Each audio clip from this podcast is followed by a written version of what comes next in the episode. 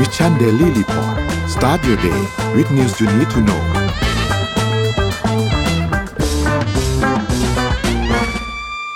สวัสดีครับยินดีต้อนรับเข้าสู่ Mission Daily Report ประจำวันที่ 8 สิงหาคม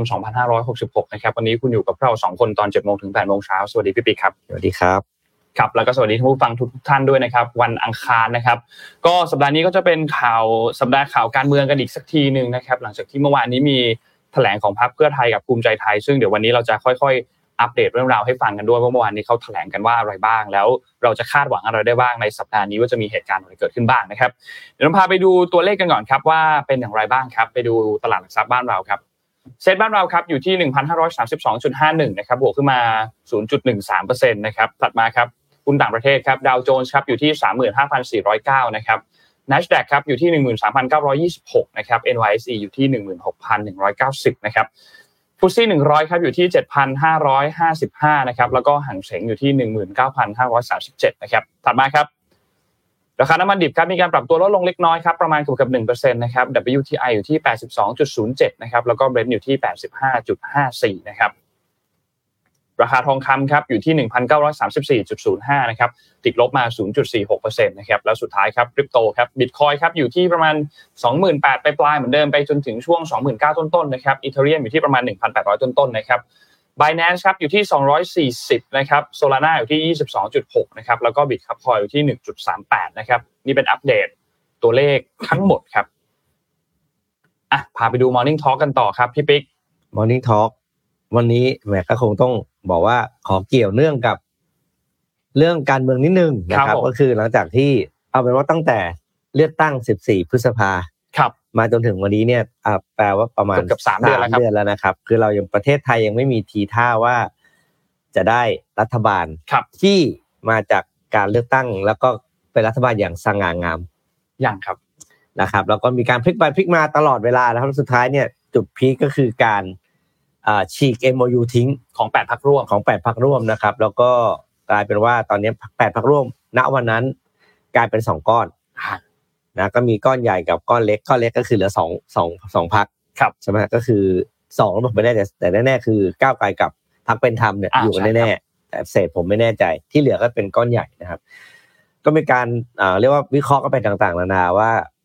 หักหลังกันไหมอะไรกันไหมอะไรอะไรอย่างเงี้ยแล้วสุดท้ายเนี่ยนะโอ้โหแล้วก็มีวาทกรรมเยอะมากมีอะไรคุณเสรีพิสุทธิ์ต้องบอกว่าโอ้เยอะเลยกันก้าวไกลต้องอะไรอะไรเสียสละครับเสียสละอะไรบุญคุณแล้ววุ่นวายหมดเลยสรุปเรามาอยากถามความเห็นของคุณผู้ชมครับว่า ถ้าจะต้องมีการโหวตเลือกนายกนายกครั้งต่อไปนะครับพรรคก้าวไกลควรโหวตให้เพื่อไทยหรือเปล่า อืมแต่จริงแล้วไม่เป็นไรหรอกเอาถามประชาชนก่อนดีกว่าอ่าใช่ สี่ปีข้างหน้าประชาชนเคลื่อนควรจะเลือกพรรคเพื่อไทยหรือเปล่า อันนี้อืมน่าจะพีคสุด เพราะว่าเมื่อวานนี้มีการแถลงครับแถลงข่าวการจัดตั้งรัฐบาลอ่าใช่ร่วมครับกันนะครับ ก็โดยเราจะเห็นภาพในสื่อก็คือมีคุณอนุทิน มีนายแพทย์ชนละนานนะครับ แล้วก็มีรองหัวหน้าพักของทั้งสองพักเลขาธิการของทั้งสองพักนะครับอะเอาเรื่องนี้เลยดีกว่านะเรื่องนี้เลยไหนๆเลยเปิดเพราะเรื่เดี๋อยงวนี้จะไปแล้วก็เรื่องค่อยๆเลี้ยประเทศอื่นครับอะ เริ่มต้นกันที่เรื่องของข่าวสรุปการแถลงจัดตั้งรัฐบาลเพื่อไทยภูมิใจไทยเมื่อวานนี้นะครับ ตอนช่วงเวลาประมาณ4ี่โมงครึ่งนะครับ ก็เออเราจะเห็นการหารือตั้งแต่ช่วงเอ่อบ่ายๆช่วงเที่ยงเที่ยงๆของเมื่อวานนี้แล้วเนี่ยนะครับ ก็สุดท้ายแล้วเนี่ยก็มีการแถลงกันที่พักเพื่อไทยนะครับ ซึ่งก็เป็นการไปที่พักเพื่อไทยเป็นครั้งที่สองของพักภูมิใจไทยนะครับ หลังจากที่เมื่อประมาณสักสองสามสัปดาห์ที่แล้วเนี่ยมีการเดินทางไปเพื่อที่จะหารือต่างๆ ที่เราเห็นภาพของ พรรคเพื่อไทยมีการหารือกับพรรคต่างๆนะครับ ซึ่งนำไปสู่การฉีก MOU แล้วก็มาสู่เหตุการณ์ปัจจุบันก็คือเมื่อวานนี้เนี่ยนะครับที่มีการแถลงเนี่ยนะครับ ก็มีการร่วมโต๊ะแถลงกันนะครับระหว่างพรรคเพื่อไทยแล้วก็พรรคภูมิใจไทยเป็นการแถลงร่วมในการจัดตั้งรัฐบาลนะครับ ซึ่งก็เอ่อเงื่อนไข 3 ข้อที่พรรคภูมิใจไทยเนี่ยมีการยืนยันไว้ตั้งแต่ครั้งที่แล้วเนี่ยข้อแรกคือไม่แตะต้องมาตรา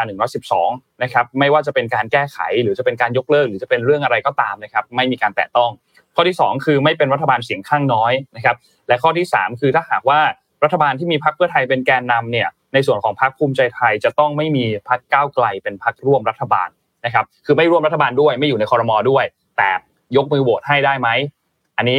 ไม่ได้ปิดกันนะครับอืมทีนี้นี่คือ 3 เงื่อนไขหลักของพรรคภูมิใจไทยนะครับ ซึ่งเอ่อณปัจจุบันตอนนี้เนี่ยพรรคเพื่อไทยเนี่ยนะครับมีเสียง 141 เสียงของสสนะครับ พรรคภูมิใจไทยเนี่ยมี 71 เสียงนะครับนั่นหมายความว่ารวมกันแล้วก็จะมี 212 เสียงนะครับ ซึ่งทางพรรคภูมิใจไทยเนี่ยก็มอบหมายให้พรรคเพื่อไทยที่เป็นแกนนำเนี่ยนะครับ สามารถที่จะนับรวมพรรคภูมิใจไทย รวมกันได้เลยเป็น 141 บวก 71 เป็น 212 ได้เลย ในการที่จะไปเชิญพรรคอื่น ๆ หรือจะไปคุยพูดคุยกับสว เพื่อที่จะให้สามารถจัดตั้งรัฐบาลได้หรือง่ายๆก็คือรวบรวมเสียงในสภาผู้แทนราษฎรได้เกินกึ่งหนึ่งเนี่ยนะครับเกิน 251 เนี่ยนะครับรวมถึง เสียงรวมของทั้งรัฐสภาที่รวมกับสวด้วยนะครับ ก็จะต้องรวมแล้วเนี่ยเกิน 375 นะครับ นี่ก็เป็นที่แถลงกันเมื่อวานนี้นะครับ ซึ่งทางด้านของนายพระชลนานะครับ ที่เป็นหัวหน้าพักเพื่อไทยเนี่ยนะครับ ก็ขอบคุณพรรคภูมิใจไทยที่มาร่วมหารือ แล้วก็สำหรับเงื่อนไขของพรรคภูมิใจไทยทั้ง 3 ข้อเนี่ยนะครับพรรคเพื่อไทยรับได้นะครับทั้ง 3 ข้อนะครับ เพราะฉะนั้นก็สามารถที่จะเดินต่อได้ ทีนี้แถลงเนี่ยก็จะสรุปคร่าวๆประมาณนี้แหละ เมื่อวานนี้นะครับ อาจจะมีแถลงในเรื่องของเขาเรียกว่าเป็นข้อต่างๆ ที่ถ้าหากว่าจับมือร่วมกันแล้วเนี่ยจะมีแนวทางในการจัดจัดตั้งรัฐบาลอย่างไรนมพาไปเร็วๆมี 5 ข้อนะครับ เรื่องแรกก็คือเรื่องของยึดวาระของประเทศและประชาชนเป็นที่ตั้ง เรื่องฟื้นฟูเศรษฐกิจฟื้นฟูประชาธิปไตย แล้วก็ 2 คือเรื่องแก้ไขรัฐธรรมนูญนะครับ ซึ่งอันนี้สำคัญเพราะว่าในการประชุมคณะคอรมอนัดแรกวาระแรกนั่นนะครับ จะมีมติ ให้ทำประชามติขอจัดทำรัฐธรรมนูญฉบับใหม่นะครับ โดยจะมีกระบวนการจัดตั้งสภาร่างรัฐธรรมนูญหรือว่าสสรนะครับ ซึ่งอันนี้จะเป็นวาระแรกในการประชุมนะครับ แล้วก็มีการดำเนินงานการเมืองอย่างสร้างสรรค์นะครับ ฝ่ายค้านและฝ่ายรัฐบาลสามารถทำหน้าที่ของตัวเองได้อย่างเต็มที่ สิ่งใดที่เป็นประโยชน์ก็ผลักดันร่วมกัน สิ่งใดที่เป็นปัญหาก็ต้องตรวจสอบและเร่งแก้ไขให้ถูกต้องนะครับ แล้วก็จัดตั้งรัฐบาลที่มีความโปร่งใสและตรวจสอบได้ และก็ข้อ 5 ข้อสุดท้ายคือการจัดตั้งรัฐบาลในครั้งนี้ เปิดกว้างให้สมาชิกสภาผู้แทนราษฎรและสมาชิกวุฒิสภามีส่วนร่วม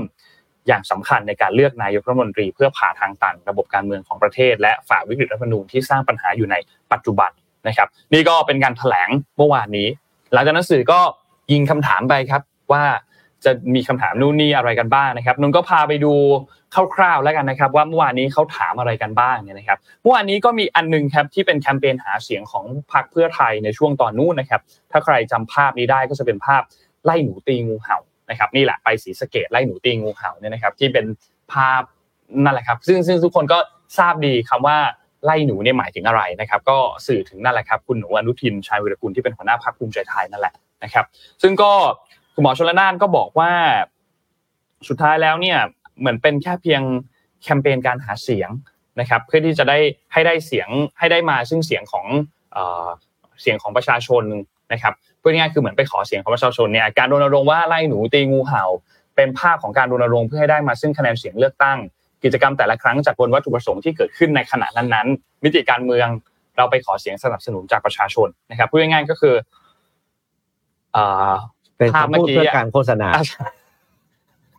เพื่อใช้คำใช้คำกระสือเพื่อการโฆษณาเท่านั้น เท่านั้นด้วยเท่านั้นด้วยเหมือนเวลาเราจะเห็นตามภาพแบบว่าอาหารตามภาพสินค้านั่นแหละใช่เพื่อการโฆษณาเท่านั้นอันนี้ต้องบอกเลยว่า อันนี้เป็นเป็นเป็นสิ่งที่ต้องใช้คำว่าร้ายแรงมากนะครับเพราะว่าคุณอยู่ในฐานคุณไม่คุณไม่ใช่ผู้ประกอบการ ข้อหนึ่งนะเพราะนั้นคือ คนที่เป็นนักการเมือง หรือคนที่เข้ามาบริหารประเทศผมคิดว่าทุกๆคำพูดมีความหมายมาก ครับ ไม่เพียงแต่เฉพาะอ่าประชาชนที่คุณไปหาเสียงของเขาเท่านั้น แต่มันหมายถึงสื่อต่างชาติที่เขามองอยู่ อ่าใช่ครับ ไม่มีไม่มีแน่นอนครับ นักการเมืองประเทศไหน โดยเฉพาะประเทศที่อ่ามีอะไรเรียก ประชาธิปไตยแบบเต็มที่ครับ ที่พูดแล้วอ่าหาเสียงไว้แล้ว แล้วพอจะ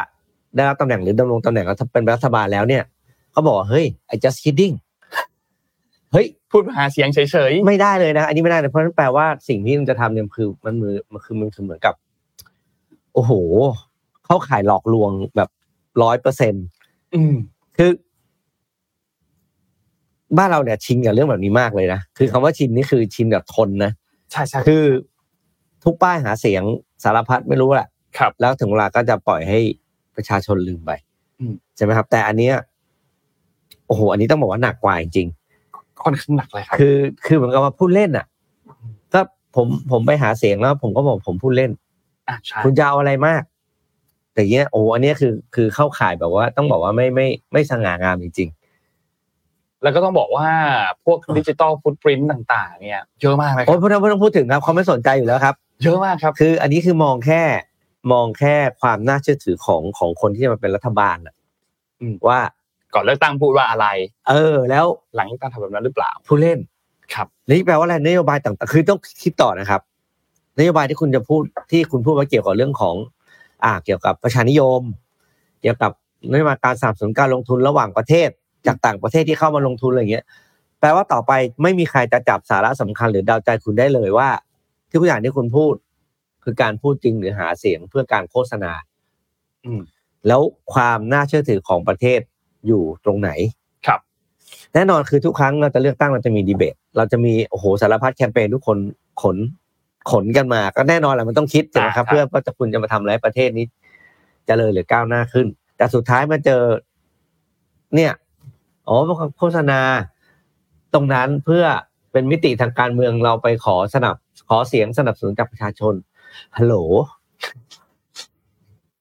โอ้โหนี่ไม่ได้จริงนะครับอันนี้แบบ ไม่ว่าพักไหนก็ตามนะครับ อันนี้แบบไม่ได้หมายความว่าพักเอ่อที่ที่ที่ทุกพรรคทางคุณอนุทินหรือว่าคุณเอ่อในายแพทย์ชนละนานทุกพักการเมืองทำอย่างนี้ไม่ได้นะครับเนี่ยเขาจะมีดีเบตทำไมอะอืมเขาจะมี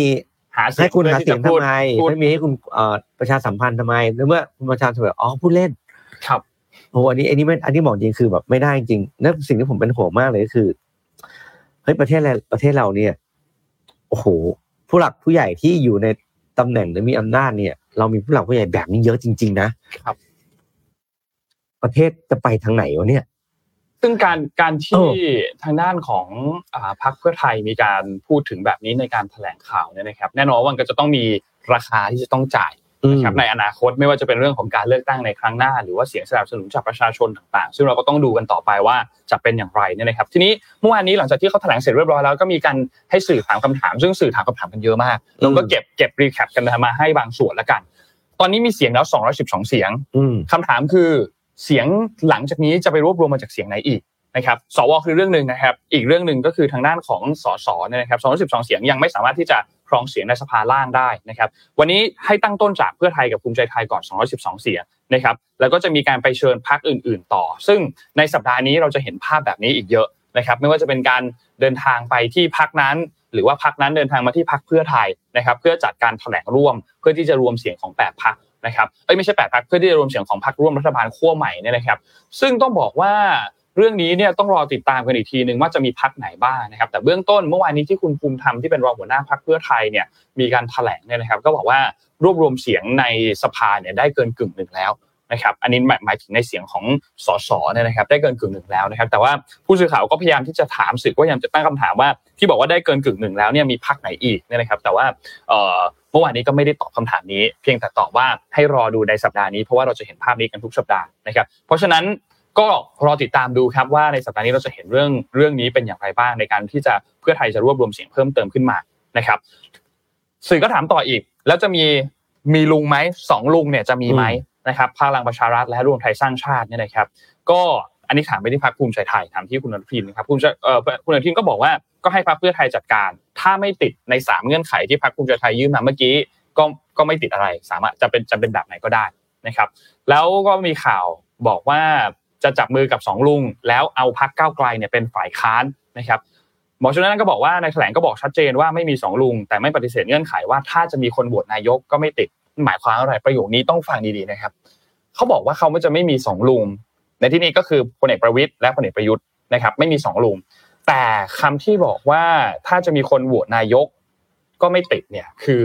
อันนี้อนุมานเองนะ คิดเอาเองนะครับ แปลเอาเองว่าหมายความว่า นายเอที่อยู่พักพลังประชารัฐ หรือนายเอที่อยู่พักรวมไทยสร้างชาติ อาจจะไม่ได้มาร่วมในคอรมอนี้ แต่มาเป็นคนคนได้ มาโหวตให้ได้อ่ามาโหวตร่วมในการเลือกนายกได้ ถ้าจะมาก็ยินดีนะครับ ถ้าจะมาก็ยินดี แต่ไม่อาจจะไม่ได้ร่วมในคอรมอไม่ได้ร่วมในรัฐบาลนะครับอืมอันนี้อันนี้ก็มีการพูดถึงประเด็นอันนี้เหมือนกันนะครับ สื่อก็ถามต่ออีกแล้วแบ่งกระทรวงกันหรือยังพรรคภูมิใจไทยพรรคเพื่อไทยก็บอกว่ายัง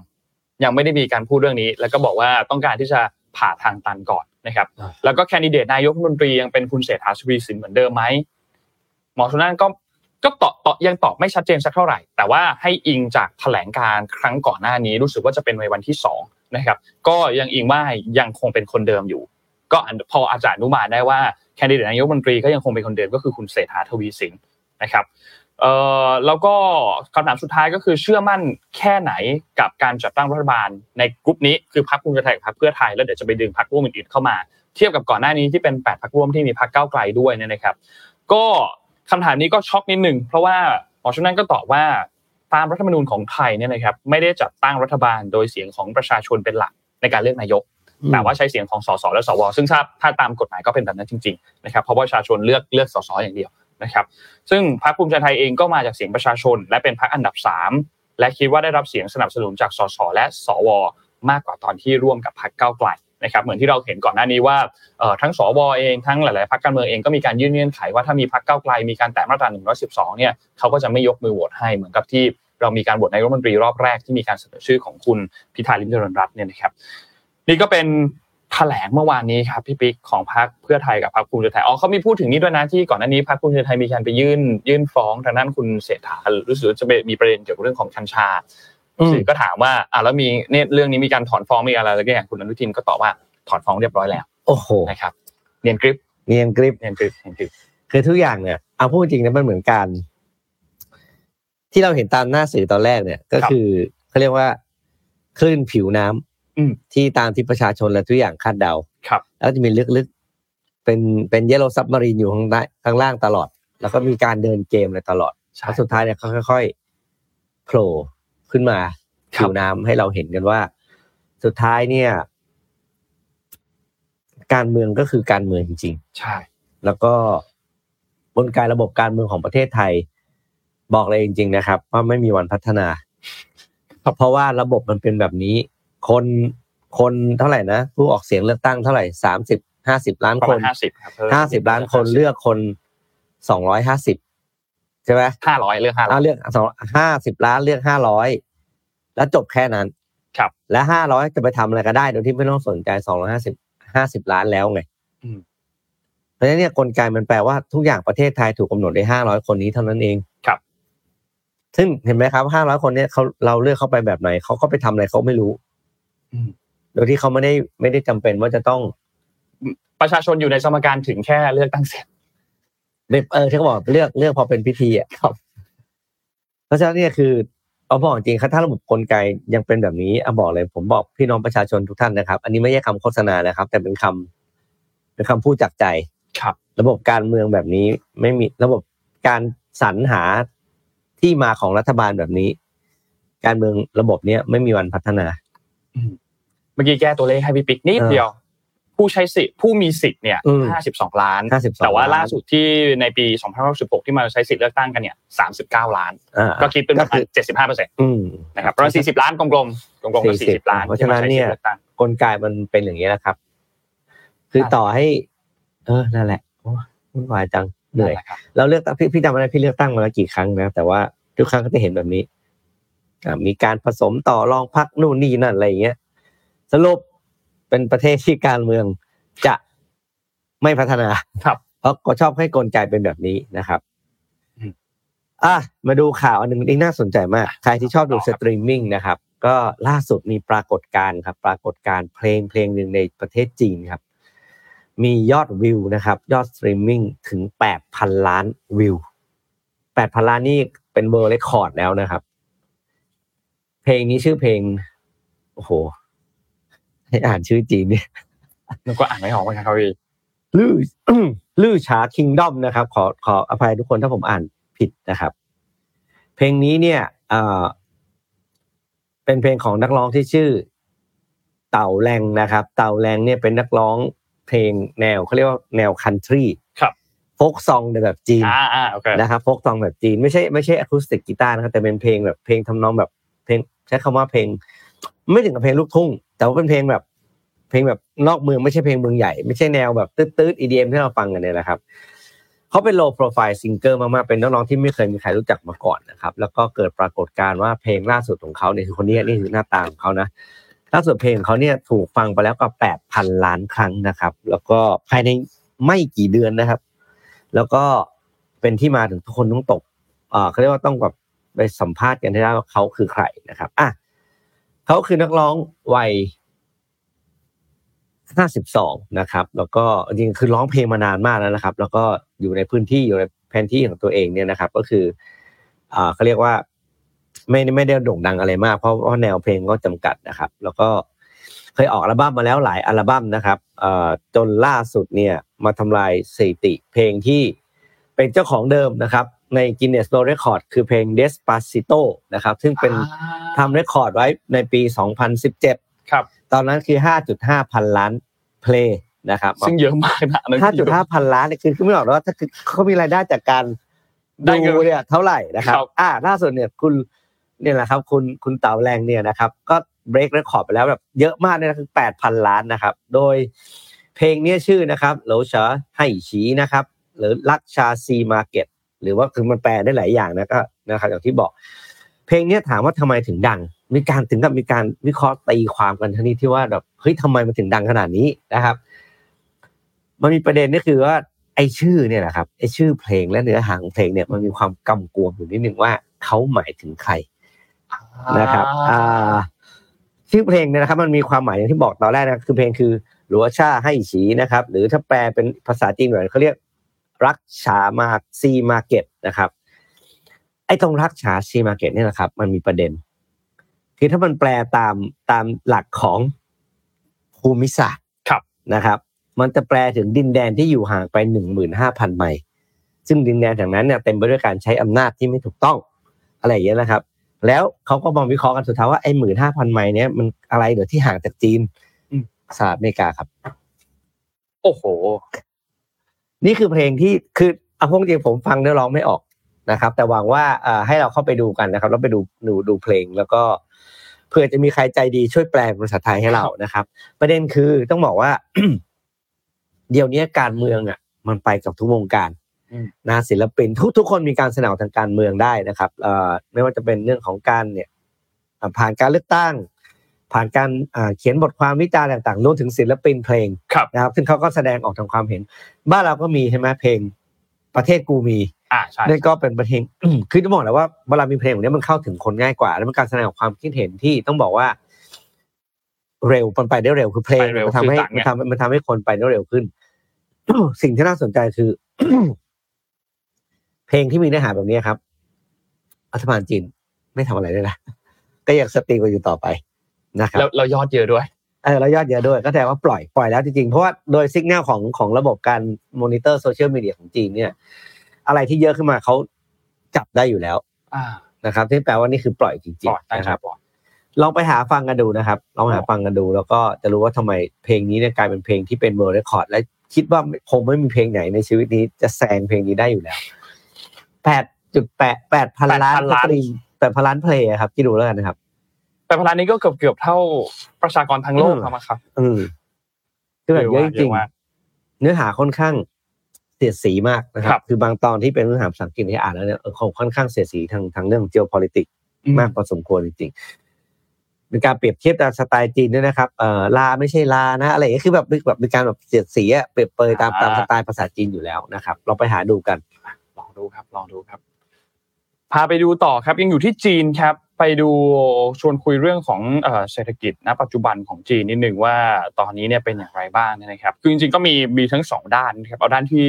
ที่เป็นข่าวดีก่อนกันนะครับด้านที่เป็นข่าวดีเนี่ยล่าสุดทางด้านจีนเนี่ยเขาเราเราเราจะทราบดีว่ารถยนต์ไฟฟ้าหรือว่า EV เนี่ยค่อนข้างที่จะประสบความสำเร็จพอสมควรใช่ไหมครับก็มีการส่งออกไปที่อะอย่างบ้านเราก็มีหลายเจ้าที่มีที่มาจากจีนใช่ไหมครับ แล้วก็จริงๆแล้วรถยนต์ไฟฟ้าอย่างของ เทสลาเองก็มีโรงงานที่จีนที่เป็นโรงงานขนาดใหญ่อยู่ที่เซี่ยงไฮ้เช่นเดียวกันนะครับซึ่งณปัจจุบันตอนนี้เนี่ยจีนเนี่ยเตรียมที่จะเป็นผู้ส่งออกยานยนต์ทุกประเภทที่ใหญ่ที่สุดในโลกนะครับหลังจากที่ยอดขายรถยนต์ที่เป็นรถยนต์พลังงานไฟฟ้าเนี่ยนะครับสูงเอาแค่ในจีนนะครับ 3.65 ล้านคันในช่วงครึ่งปีนี้นะครับของครึ่งปีแรกของปี 2023เนี่ยนะครับถ้าเทียบกันเป็น year on year แล้วเนี่ย สูงถึง 48%นะครับที่เพิ่มขึ้นมานะครับแล้วก็คิดเป็นสัดส่วนมากกว่า 60%ของตลาด NEV ทั่วโลกด้วยนะครับซึ่งถ้าดูโมเมนตัมณปัจจุบันตอนนี้เนี่ยก็ยังคงเป็นโมเมนตัมที่ยังดีอยู่นะครับซึ่งเขาก็มีการรายงานข่าวที่เป็นข้อมูลอ้างอิงมาจากสำนักงานศุลกากรเนี่ยนะครับก็พบว่า ตัวเลขยอดขายรถยนต์พลังงานใหม่ที่เป็น NEV NEV นี่มันย่อมาจาก New Energy Vehicle นะครับที่ผลิตในจีนเนี่ยถึงก็มีสูงถึง 3.65 ล้านคันในช่วงครึ่งแรกของปี 2023 นะครับซึ่งก็เพิ่มขึ้นมาค่อนข้างเยอะเหมือนกัน แล้วก็เป็นสัดส่วนที่ค่อนข้างเยอะในในระดับโลกเนี่ยนะครับซึ่งผู้เชี่ยวชาญก็บอกว่าน่าจะมีโมเมนตัมแบบนี้เนี่ยยาวไปจนถึงนู่นแหละครับช่วงสิ้นปีนั่นเลยนะครับแล้วจะกลายเป็นผู้ส่งออกยานยนต์ทุกประเภทที่ใหญ่ที่สุดและน่าจะแซงหน้าญี่ปุ่นใน สิ้นปี 2023 นี้ด้วยนะครับ ซึ่งทางด้านของเลขาธิการสมาคมรถยนต์โดยสารของจีนเนี่ยนะครับก็บอกว่ายอดขายรถยนต์ NEV ทั่วโลกครึ่งปีแรกเนี่ยเพิ่มขึ้น 45%นะครับเมื่อเทียบเป็นรายปีเนี่ยแต่ที่ 6.05 ล้านคันนะครับ แล้วก็ตอนนี้เนี่ยหลาย ๆ ประเทศเองก็ก่อนหน้านี้ที่มีนโยบายเรื่องของเงินสนับสนุนจากรัฐบาลเนี่ยนะครับในการหนุนเกี่ยวกับเรื่องของตัวรถยนต์พลังงานทางเลือกเนี่ยนะครับ ก็เริ่มที่จะหมดละนะครับเรียกเขาเรียกว่าสิ้นสุดช่วงของเงินสนับสนุนแล้วเนี่ยนะครับ เพราะฉะนั้นหลังจากนี้ก็ต้องมาดูกันต่อว่าจะสามารถที่จะทำต่อไปได้อย่างแข็งแกร่งมากน้อยแค่ไหนนะครับ อีกอันนึงที่เมื่อกี้พูดถึงก็คือมีโอกาสที่จะแซงหน้าทางด้านของประเทศญี่ปุ่นในช่วงสิ้นปีนี้เนี่ยนะครับ เพราะว่าไตรมาสแรกส่งไป 1.07 ล้านคันนะครับ ส่วนญี่ปุ่นเนี่ยส่งไปได้ 950,000 คันนะครับในช่วงเวลาเดียวกันเนี่ยนะครับ เพราะฉะนั้นก็มีโอกาสที่จะแซงเหมือนกันนะครับ อันนี้ก็เป็น ข่าวที่เป็นฝั่งดี ส่วนฝั่งที่ไม่ดีสักเท่าไหร่เนี่ยนะครับ คือฝั่งของทางด้านเศรษฐกิจเนี่ยนะครับ จีนณปัจจุบันตอนนี้เนี่ยมีปัญหาเรื่องหนี้ครับ เรื่องหนี้เจอค่อนค่อนข้างหนักทั้งหนี้ภาครัฐทั้งภาคเอกชน และภาคครัวเรือนเนี่ยนะครับ ที่ต้องบอกว่าณปัจจุบันตอนนี้เนี่ย จีนมีไซส์ของหนี้เนี่ยที่ใหญ่กว่าขนาดเศรษฐกิจแล้วนะครับก็อยู่ที่ประมาณ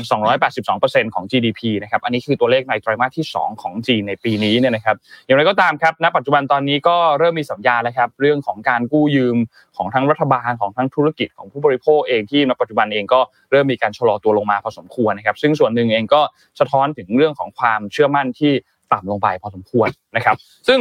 อย่างที่บอกครับสัดส่วนหนี้ต่อ GDP ของจีนเนี่ยเพิ่มขึ้นแต่ระดับสูงสุดเป็นประวัติการ นี่เป็นข้อมูลจาก Bloomberg นะครับระบุบอกว่าหนี้ทุกภาคส่วนหรือ total debt เนี่ยนะครับทั้งภาครัฐเอกชนและก็ครัวเรือนของจีนเนี่ยที่บอกว่าไปแตะอยู่ที่ 282%ของ GDP ในไตรมาสที่2นะครับแต่ว่าก็มีสัญญาณอื่น ๆ ที่สะท้อนว่าความเชื่อมั่นค่อนข้างที่จะลดต่ำลงไปพอสมควร นะครับออนอกจากนี้ข้อมูลจาก PBOC คือธนาคารกลางของจีน แล้วก็ NBS หรือว่าสำนักงานสถิติแห่งชาติของจีนเนี่ยก็มีการชี้ชัดบอกว่านี่ทุกภาคส่วนของทั้งครัวเรือนเนี่ยนะครับก็มีการเพิ่มขึ้นจริงๆนะครับเมื่อเทียบกันกับในไตรมาสแรกที่อยู่ที่ 279.7%นะครับไตรมาสที่2เนี่ยอยู่ที่ประมาณเกือบเกือบ282%นะครับเพราะฉะนั้นก็ค่อนข้างที่จะยังอยู่ในจุดที่น่าเป็นห่วงพอสมควรนะครับ เพราะว่าตัวเลขต่างๆ พวกนี้เนี่ยก็ อาจจะชี้ว่าจีนเนี่ยกำลังเข้าสู่ภาวะถดถอยทางเศรษฐกิจแบบหนึ่งเหมือนกันนะครับ ซึ่งเหตุการณ์แบบนี้จะเกิดขึ้นในสถานการณ์ที่หนี้ของภาคเอกชนเนี่ยอยู่ในระดับที่สูงนะครับทำให้บุคคลทำให้บริษัทต่างๆเนี่ยมาออมออมเงินกันมากขึ้น แล้วก็ให้ความสำคัญกับการชำระหนี้กันมากขึ้น มากกว่าที่จะไปใช้จ่ายหรือไปใช้ในการลงทุนนะครับทำให้การเติบโตของเศรษฐกิจเนี่ยมันก็ลดลงลดลงหรือว่าชะลอตัวลง นะครับเพราะฉะนั้นก็มีโอกาสที่จะเกิดภาวะเศรษฐกิจถดถอยนะครับ แล้วก็ณปัจจุบันตอนนี้เนี่ยก็มีการผลักดันแคมเปญที่ออกมาจากทางด้านของ รัฐบาลจีนนะครับเรื่องของแคมเปญลดหนี้เนี่ยนะครับในช่วงที่ผ่านมาเนี่ยรัฐบาลจีนก็มีออกแคมเปญเอ่อ deleveraging แคมเปญเนี่ยมาตั้งแต่ปี 2017 เพื่อลดความเสี่ยงทางด้านการเงินนะครับรวมถึงความพยายามของทางด้านรัฐบาลปักกิ่งที่ตั้งเป้าที่จะลดการก่อหนี้แล้วก็การเก็งกำไรในภาคสังหาริมทรัพย์นะครับแต่ทุกท่านก็ยังคงเห็นปัญหาเรื่องนี้มาอยู่เรื่อยๆโดยเฉพาะอย่างยิ่งภาคสังหาริมทรัพย์ที่ยังคงมีปัญหามากเหลือเกินของที่จีนนะครับทีนี้ มันมีอันหนึ่งครับที่อ่านข่าวนี้แล้วก็รู้สึกว่าเออก็ก็ก็ดูจะจีนดีก็คือ พอตัวเลขเศรษฐกิจต่างๆ ความเชื่อมั่นต่างๆของนักลงทุนเนี่ยดูจะไม่ค่อยดีสักเท่าไหร่เนี่ยนะครับ ล่าสุดเนี่ยจีนก็ก็เลยมีการออกคำสั่งออกมา บอกว่าให้นักวิเคราะห์ ให้นักเศรษฐศาสตร์เนี่ยเลี่ยงการพูดถึงความเสี่ยงที่เศรษฐกิจจีนจะเผชิญพูดง่ายๆก็คือตัวเลขดูไม่ค่อยดีใช่ไหมเพราะฉะนั้นเรื่องพูดอย่าพูดนะ เรื่องของภาวะเงินฝืดต่างๆ ตัวเลขนู่นนี่ต่างๆอย่างเช่นดัชนีราคาผู้ผลิตของจีน PMI เนี่ยนะครับที่ปรับตัวลดลงมา 8 เดือนติดต่อกันแล้วเนี่ยนะครับอัตราเงินเฟ้อผู้บริโภคที่แตะระดับต่ำสุดในรอบ 2 ปีนะครับ ซึ่งก็การการที่มันแตะแตะแตะลงมาในต่ำสุดแบบนั้นเนี่ยมันก็ส่งผลต่อการขยายตัวของเศรษฐกิจอยู่แล้วเนี่ยนะครับ ก็มีการรายงานอย่างที่บอกครับทางการจีนก็มีคำสั่งตรงไปหานักวิเคราะห์นักเศรษฐศาสตร์ ทั้งจากสถาบันต่างๆ ทั้งจากมหาวิทยาลัยต่างๆ ให้ หลีกเลี่ยงการแสดงมุมมองหรือความคิดเห็นที่เป็นเชิงนกาทีฟต่อการฟื้นตัวของเศรษฐกิจต่างๆนั่นนะครับ ก็ก็ก็น่าเป็นห่วงเหมือนกันนะครับซึ่งซึ่งเป็นข่าวที่เราเราคาดคาดหวังได้ว่าจีนจะทำแบบนี้เนี่ยนะครับ ก็ต้องรอติดตามกันต่อไปอีกทีนึงนะว่าหลังจากนี้จีนเขาจะฟื้นตัวกันอย่างไรนะครับรวมถึงเรื่องเรื่องของการปิดปากห้ามพูดของนักเศรษฐศาสตร์ต่างๆ นักวิเคราะห์ต่างๆ แล้วเนี่ยนะครับ ก็ คือก่อนหน้านี้เวลาจีนรายงานตัวเลขอะไรมา คนก็เชื่อครึ่งไม่เชื่อครึ่งอยู่แล้วนะอืมใช่ไหมครับก็ก็ต้องแบบเปิดไปดูรีเช็คกันอีกทีหนึ่งแล้วเนี่ยนะครับก็เป็นแนวทางเป็นแนวทาง คือถามว่าเป็นแนวทางที่ถูกหรือไม่ถูก อันนี้ต้องบอกว่า ตอบไม่ได้อ่าใช่แต่ว่าเป็นนโยบายแล้วกันใช้คำว่านโยบาย เพราะว่าครับต้องยอมรับครับว่า การกระตุ้นเศรษฐกิจเนี่ย ปัจจัยสำคัญตัวหนึ่งเลยนะ คือจิตวิทยาของคน อืมเศรษฐกิจจะเดินหน้าได้ก็ต้องมีการใช้จ่าย คนจะกล้าใช้จ่ายต่อเมื่อ รู้ว่าเศรษฐกิจข้างหน้าไม่น่ากลัว ครับนั่นก็คือแปลว่าข้อมูลอะไรต่างๆนะครับ ที่จะทำให้คนหวาดกลัวกังวลกับสถานะความมั่นคงของตัวเองเนี่ย ถ้าไม่ดีนแปลว่าไม่มีอืมอืมก็จะได้ใช้จ่ายปกติ พอใช้จ่ายปกติกลไกเศรษฐกิจก็ขับเคลื่อนได้ ครับ เพราะเนี่ยถ้าถามเราเราไม่ได้บอกว่าอันนี้ถูกหรือไม่ถูกเพราะเราไม่สามารถไปบอกได้อยู่แล้ว เป็นเป็นเป็นทางเลือกแล้วกัน ในการที่จะบริหารการกระตุ้นเศรษฐกิจอืม นะครับซึ่งถามว่าถามพี่ว่าได้ผลไหมแน่นอนต้องได้ผลกับคนกลุ่มหนึ่งอยู่แล้ว เพราะพอไม่มีอะไรให้เขากังวลเขาก็ใช้จ่ายอ่าใช่พอใช้จ่ายเศรษฐกิจมันก็เดินหน้า แล้วสุดท้ายเนี่ยการเดินหน้าเศรษฐกิจก็จะกลับมาที่ตัวเขาเอง อันเนี้ยดีกว่า พูดไม่ตรงนะอ่าอ่าไม่โอเคพูดด้านร้ายยังดีกว่าพูดไม่ตรง อ๋อยังดียังดีกว่าการที่พูดว่า ตอนนี้เศรษฐกิจดี ใช่ครับ ตอนนี้ทุกอย่างโอเคไม่มีปัญหาเออรับคือเออก็จริงครับพี่คือในมุมในมุมของความที่เศรษฐกิจตัวเลขบางตัวไม่ดี มันจะมีคือเศรษฐกิจมันเป็น zero-sum game ครับ คือ sector หนึ่งไม่ดี sec อีก sector หนึ่งจะดีเสมอ มีคนได้มีคนเสียมันแน่นอนสลับกันเหมือนกับเนี้ยบางอะดูง่ายๆแล้วกันดูสินค้าคอมม o ดิตี้ครับ basic สุดเลยครับ น้ำมันกับทองสองตัวนี้ คนหนึ่งได้คนหนึ่งเสียตลอด อืมก็จริงครับ น้ำมันทองค่าเงิน แล้วถ้าไปดูสินค้าคอมม o ดิตี้อื่นนะ ข้าวอะกาแฟและทุกอย่างน้ำตาลทุกอย่างมีผลแบบนี้หมด เพราะฉะนั้นนะครับก็คือต้องต้องมองภาพว่า มันเป็นนโยบายในการสื่อสารเศรษฐกิจครับ เพราะฉะนั้นเนี่ย ส่วนตัวส่วนตัวแล้วกันย้ำว่าส่วนตัว ดีกว่าพูดไม่ตรงอืมอืมอืมอืมดีกว่าพูดเพื่อคำโฆษณาเท่านั้น ครับ อันเนี้ยชัดเจนมากว่าดีกว่าแน่นอนครับ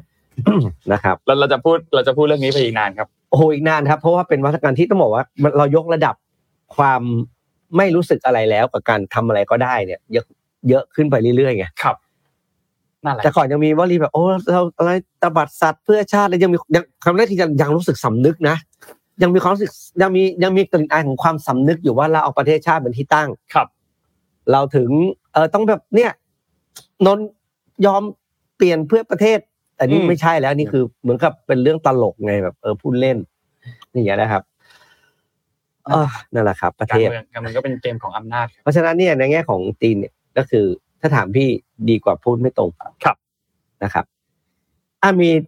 เจ็ดโมงครึ่งเวลาฟังขออภัยวันนี้เสียงแบบไม่ค่อยนี่เพราะเดี้ยงอยู่นะครับ แต่ว่า อะก็จะตั้งใจเล่าเจ็ดโมงครึ่งวันนี้นะครับ เป็นเจ็ดโมงครึ่งที่บอกว่าจะเล่าเดี๋ยวนี้แล้วก็จะเล่าเลย ครับผมโอเคนะครับนะโดยที่ ไม่มีการเตรียมตัวอะไรทั้งสิ้นนะครับ เป็นเรื่องจากหนังสือเล่มหนึ่งนะครับ ชื่อ The Comfort Zone นะครับ เขียนโดย Kristen Butler นะครับ คนนี้เป็นคนที่เขียนหนังสือเรื่อง The Power of Positivity นะครับ เป็นหนังเธอก็เป็นแนวอ่าเป็นเป็นนักเขียนแนวแบบให้กำลังใจโลกโลกสวยงามด้านสวยงามของชีวิตนะครับ ไม่ใช่โลกสวยโทษมุมมองด้านสวยงามของชีวิตนะครับ อันนี้เป็นผลงานอีกเล่มหนึ่งของเขานะครับ The Comfort Zone มีข้อคิดมาฝากเล็กๆน้อยๆนะครับอืมแต่ค่อนข้าง เหมือนกับตบหน้าเหมือนกันนะคนที่เขียนหนังสือแนวตบหน้านะครับ ก็คือคอมฟอร์ z โซนเนี่ยเป็นเหมือนคุกที่ขังชีวิตเราจากความสำเร็จแล้วก็อิสรภาพในการใช้ชีวิตนะครับ เรารู้สึกว่าเราทุกคนมักจะชอบ แล้วก็เคยชินนะครับ กับการอยู่ในพื้นที่ที่เราสึกว่าเราคอนโทรลได้นะครับ แล้วก็สามารถจัดการทุกอย่างได้ แต่หารู้ไหมว่าความสามารถในการจัดการทุกสิ่งทุกอย่างได้นั้นนะครับ จะเป็นสาเหตุสำคัญที่ทำให้เราไม่เติบโต เพราะเราไม่เจอเรื่องใหม่ ๆ ที่มาท้าทายความคิดอุปสรรค ไม่มีเข้ามาพิสูจน์ความสามารถของเราเลย ไม่มีอะไรเข้ามาทดสอบความกล้าหาญในการคิดตัดสินใจอะไรของเราเลย เพราะฉะนั้นเนี่ยสิ่งที่เขาบอกอย่างแรกเลยนะครับ ก็คือ comfort zone is the prison comfort zone คือคุกที่ขังตัวเราไว้อยู่ แต่เรารู้สึกว่ามันไม่ใช่คุกเพราะว่าเรารู้สึกสบายเท่านั้นเองมันเป็นคุกทางใจครับนะครับ อีกอันหนึ่งที่ที่เขาบอกเลยก็คือว่า วิธีเดียวที่มนุษย์เราจะเติบโตนะครับ คือเราต้องเอาตัวเราให้